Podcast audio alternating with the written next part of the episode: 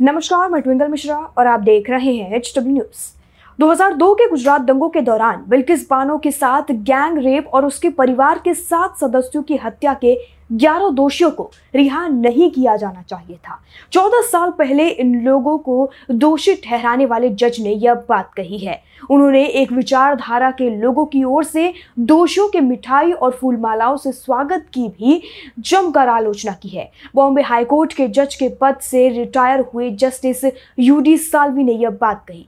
आगे वह कहते हैं कि जिसमें भी यह फैसला लिया, उसे इस पर पुनर्विचार करना चाहिए। मैं बस इतना ही कह सकता हूँ।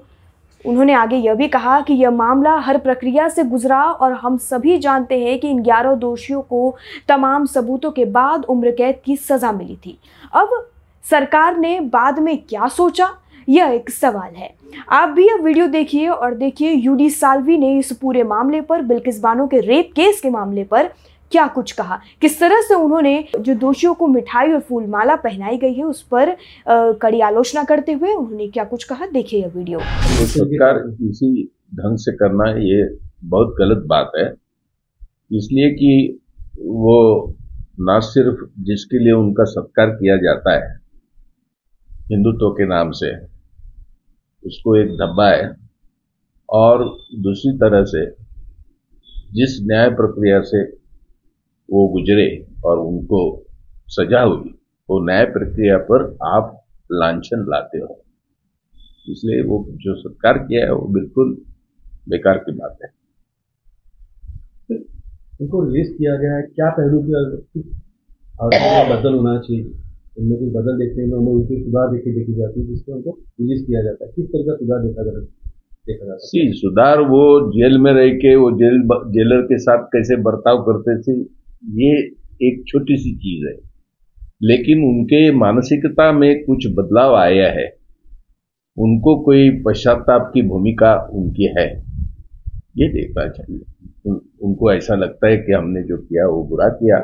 ऐसे करना नहीं था। हम ऐसे ने आगे कभी कर नहीं करेंगे।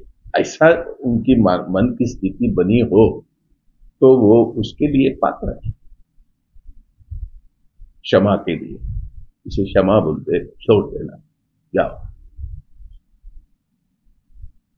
लेकिन ये नहीं होगा तो कैसे ये तो दिखता नहीं सत्कार लिया तो उससे वो दिखता नहीं। इसी के साथ आपको ये भी बता दें कि जज ने रिहाई के बाद दोषियों के सत्ताधारी बीजेपी की ओर से जुड़े ग्रुप द्वारा मिठाई और फूलमालाओं से स्वागत की भी आलोचना की और क्या कुछ कहा वो तो आपने वीडियो में सुन ही लिया होगा। उन्होंने बीजेपी के एक विधायक के इस बयान की भी आलोचना की कि ये लोग अच्छे संस्कार वाले ब्राह्मण थे।